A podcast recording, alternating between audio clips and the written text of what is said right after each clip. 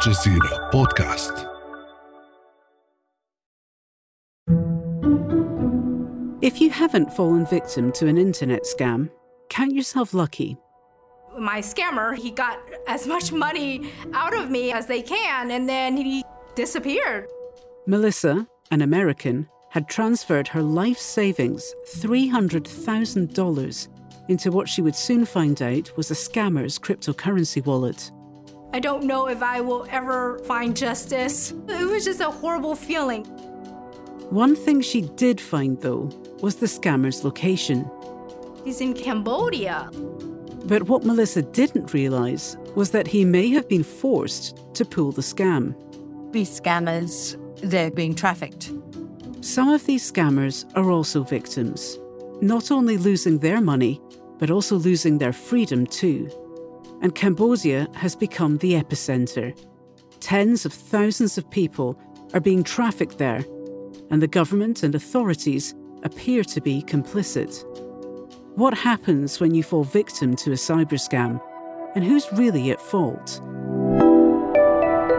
I'm Halla Mohieddeen, and this is The Take.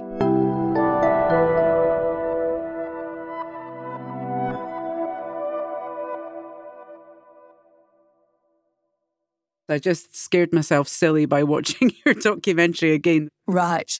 Mary Ann Jolley just finished up the film Forced to Scam Cambodia's Cyber Slaves. She's a reporter for Al Jazeera's Asia programme 101 East, and the film is truly mind blowing. It's the story of something that could happen to any of us our credit cards being compromised. We get a fishy looking email. But after deleting the email, you may not really think about who sent it, who's at the other end. It all seems like an unsolvable mystery. Well, Mary Ann may have solved that riddle, at least in part. It all starts with the story of Melissa, a 33 year old with entrepreneurial aspirations. Melissa is not her real name. She didn't want us to use her real name. And Melissa has been thinking about who was on the other end of the messages she received. She's been thinking about that a lot. She had come to the US as a refugee with her family when she was a child. She was born in Vietnam. When all of this happened, just last year, she was in her 30s. And when the pandemic hit, she felt alone. She was working from home, isolated, feeling pretty lonely, single, and started to go online, looking through the dating app Hinge. Melissa had used Hinge before and had a good experience for the most part. Nothing bad had ever happened to her. She just hadn't found the one. Not yet. So she swiped right on this very good looking fellow who claimed that he was Chinese architect who had been caught in the United States during the pandemic and couldn't get back to China. They started messaging. He was very attentive. He sent photographs of his work, his life when he was back in China. His pets, holidays that he'd had, they would talk 24 7, as she said. He was always online when she wanted to talk to him. And to Melissa, it looked like the relationship was growing. He promised her all sorts of things once they got to know one another, that he'd take her back to China, introduce her to his parents. She obviously wanted to meet up with him, but because of the pandemic, he told her he had to be very careful not to get COVID because he was earning a living for his parents. She said it did seem weird that he wouldn't meet up with her, but it was COVID time, so she let it go. It's something so many people can relate to because everybody lived their lives online at that time. I mean, I was married, but I had friends, family members who were single who were also on the dating apps. Everything was done online through messaging. Exactly. And she trusted this person and she didn't have a family around her to talk about what was going on. So, how did it switch from a regular relationship to handing over money? Right from the very start, he talked about his interest in cryptocurrency. He never really pushed her to invest or anything, but every now and again drop in stories about how he invested in this and it made a bit of money. And then after about a month, he started to say, You shouldn't think about investing in this. And I know this company that might be able to help you. And he was also saying things like, We'll build our lives together and this is for us. So he introduced her to this company. She didn't realize the company was fake. She did due diligence, she says. She looked online, and sure enough, there was a cryptocurrency trading platform company that had the same name. It looked legitimate. So she thought everything was fine. Then he gave her a site to download to this fake company. But she said, even with the fake company, there were 24 7 customer service people. It looked completely legitimate. And it seems like quite a sophisticated operation, isn't it? It is sophisticated, yes. So you can see that people might easily believe it is a legitimate site. And there's a term for what they did to Melissa, isn't there? There is. It's called pig butchering. That's what the scammers call it. Melissa describes it herself. I'm the pig, apparently. They're gonna fatten up the pig, fan up the victim, and then once it's fat and juicy, which is when they get a lot of money out of us, then they're just gonna butcher us. Once people have invested most of their savings into these fake companies, then the account is blocked and she lost her life savings and was unable to start up a business which she'd been wanting to start up for years. It left Melissa devastated. She felt embarrassed about what had happened to her. But even more so, she still really feared the people who had scammed her. I mean, $300,000 for a 33 year old is a massive amount of money. Well, the guys who did this don't sound like particularly nice guys. And that's an understatement, really. And the short story would be you chase these culprits down and that's it. But when you investigated this and you unraveled this case, it's a bit more complicated than just a bunch of nasty people. Yes. Well, there's a massive twist to this case. And it's something Melissa didn't realize. She had very little sympathy, understandably, for these scammers. But then she was really disturbed by what she saw. And this is where the story starts to pick up. In Cambodia now, most of it in a city called Sihanoukville, where Mary Ann went to investigate. There are many aspects to Sihanoukville in Cambodia. It is a coastal retreat in the country's southwest, with fine sand and breezy resorts. About six hours drive southwest of the capital Phnom Penh. It's a beautiful location. It's right on the sea. But within the last 10 years, it has gone from a sleepy beachside village, really, to a massive casino metropolis. There has been a tidal wave of Chinese investment. There are all these massive developments happening all over the place. And with that has come organized crime. It's an incredibly dangerous place. The 101 East team heard about scams in Sihanoukville when they met Chen, the pieces started falling into place. Chen was a 23, 24 year old Chinese citizen who had been working as a cook in China. And somebody posted an ad for a job in Cambodia promoting online games. And it was paid considerably well. He thought, oh, it's better than being a cook. He did the interview got the job and flew to Cambodia, even getting picked up at the airport. His ticket paid for. But then when he came out of quarantine, he was taken to this compound in a remote area of Cambodia and found it was an illegal online gambling company. He had been sold. As far as he knew, he was the company's property now. It was like being in prison, except even in prison there are human rights, but in there they don't care. When you arrive, you have to surrender your passport, and then you're mm. locked in these compounds. And even worse, sometimes you're locked in just a floor of that compound. You're told that you owe the company six to ten thousand dollars for the flights, the accommodation, so you can't leave till you've repaid that. But that, in a sense, is lies too, because even if you were able to repay the money and you were paid by the company, they never let you leave. He was trafficked and basically forced into doing cryptocurrency romance scams. And he did everything that Melissa sort of tells us about. The only way to leave was to escape, jump from the building, as many people do, or else go online and approach the authorities. But that's not easy either.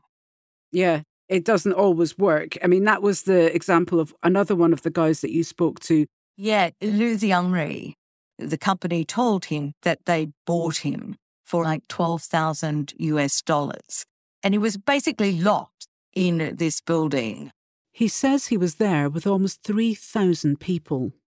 And he was pretty distraught. But he was also determined to get out. So he contacted the Chinese embassy. According to Liu, they suggested he call the local authorities. So he called the police and told them he was being held. They called back, asking for his passport number. So he was pretty sure that they were going to come and rescue him. But while he waited, he sent messages on Facebook to the governor of Sihanoukville, and he says also to the prime minister of the country, Hun Sen. But unfortunately, the police didn't come to save him. The next day, the property management people came to him. Somebody had informed the property management he had called the police. He was sold to another company in Sihanoukville for 16,700, I think, US dollars. 4,000 of that, he was told, was payment for the police. Meanwhile, in Sihanoukville, Mary Ann tried to get into these compounds. In most cases, barbed wire and security made that impossible.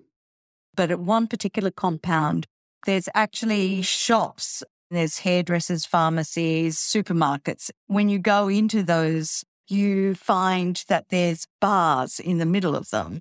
So that means there's a shop for people from the outside and there's shop for the people who are in these compounds.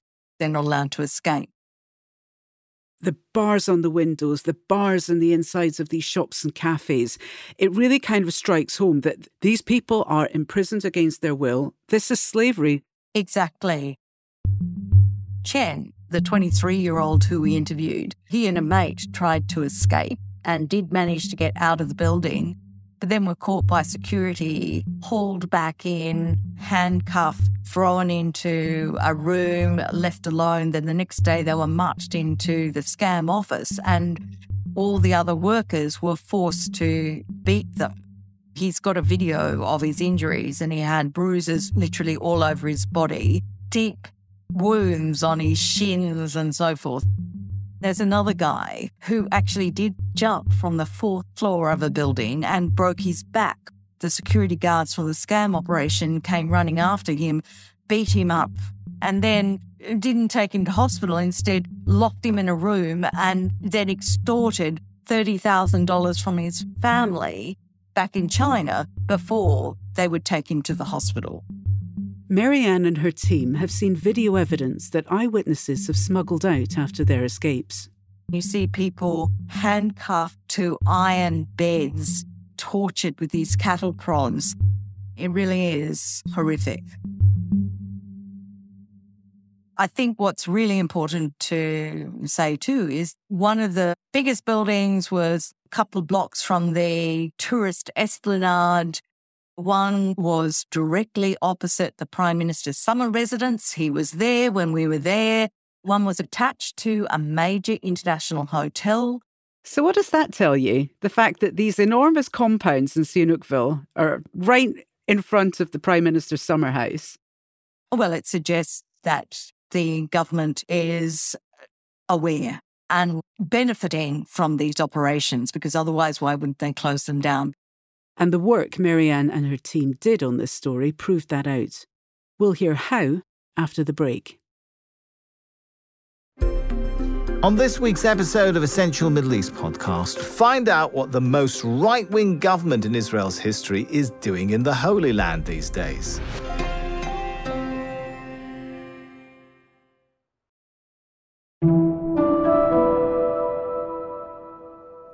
Mary Ann Holly and her team at 101 East had some evidence that the Cambodian government could be benefiting from human trafficking operations, but there was more they needed to find out. Numerous victims contacted not only the Sihanoukville governor, but also Hun Sen himself. That's Cambodia's prime minister. So they couldn't say that they weren't aware of this.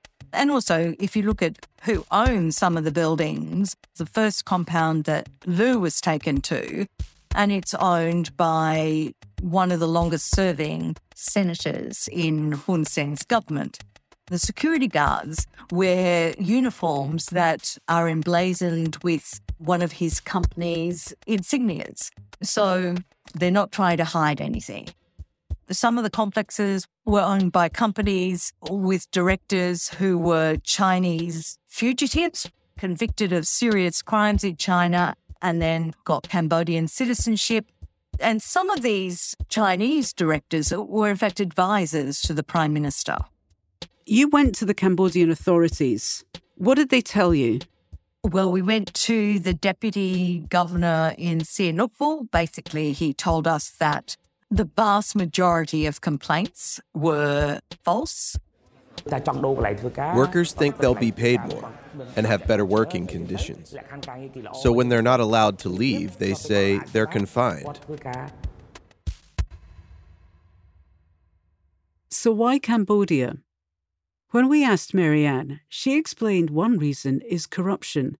The country has ranked as one of the most corrupt in Asia for years. Recently, it's become even more oppressive. The Hun Sen government has banned any major opposition party. So there's a history there that has just gone to a whole new level.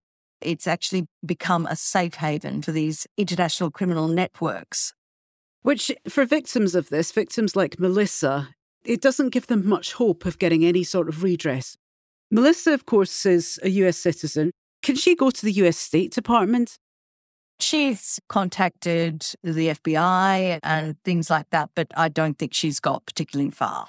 Since our story went to air, which was probably one of the first documentaries to an international audience, the United States put out their trafficking in persons report in which they downgraded Cambodia to the lowest level possible, citing these cyber scam operations. But also, there is a huge amount of pressure mounting from countries in the region whose citizens have been trafficked into Cambodia. So you see Thailand putting a huge amount of pressure on Cambodia to release its citizens. There's been pressure from Indonesia, from Vietnam, from India, from Myanmar. So I think that pressure is definitely mounting. And victims Mary Ann spoke to are slowly arriving back home but they could still be considered the rare few. One insider we spoke to in Sihanoukville suggested there were between 50 to 70,000 people enslaved and locked up in scamming operations. Perhaps there's been a few thousand or maybe even 10,000 people released, not officially. Nobody really knows how many people are still enslaved. But change is happening the government has now finally started to admit that this is an issue. So some of the cyber scam compounds that we filmed have been emptied out. Some seem to have been emptied out prior to raids on them. So there is a suggestion that people are just being moved to another place in Cambodia, possibly a more isolated location, or else to countries like the Philippines, Laos, Myanmar are all centres for these scamming operations, and they move people from one to the other depending on what's happening with authorities. But even if you get free from the compound, getting out of the country is another battle. Most of the people that we interviewed are back in China, got back one way or the other. One of the victims is still waiting The airfares are still astronomically expensive. And in many cases, they're being treated as criminals rather than victims and are being made to pay for everything. So, for their accommodations, the food that they eat, any medical assistance they might need, phones to call home. So, while they're in these immigration centres, they're actually racking up bills they're also going to have to pay before they're allowed to leave the country. Do you think there's a role for other organisations, software companies, tech companies? Absolutely. Most experts would say it's not just Cambodia that's going to deal with this. Global institutions have to deal with this. People are still answering ads on Facebook. Many of these scams are cryptocurrency scams. There's just no regulation of it. We need to look at how to crack down on the transfer of money as well. And for Melissa, she not only lost $300,000, but she lost a little bit of joy from her life. You want to trust people and believe them, but after being scammed, how can you trust anyone anymore? And for those still trapped in Cambodia, victims of scams of their own, their trust was broken too, and it's cost them their freedom. The question now, Mary Ann says, is for how long? The level of human trauma is just on another scale.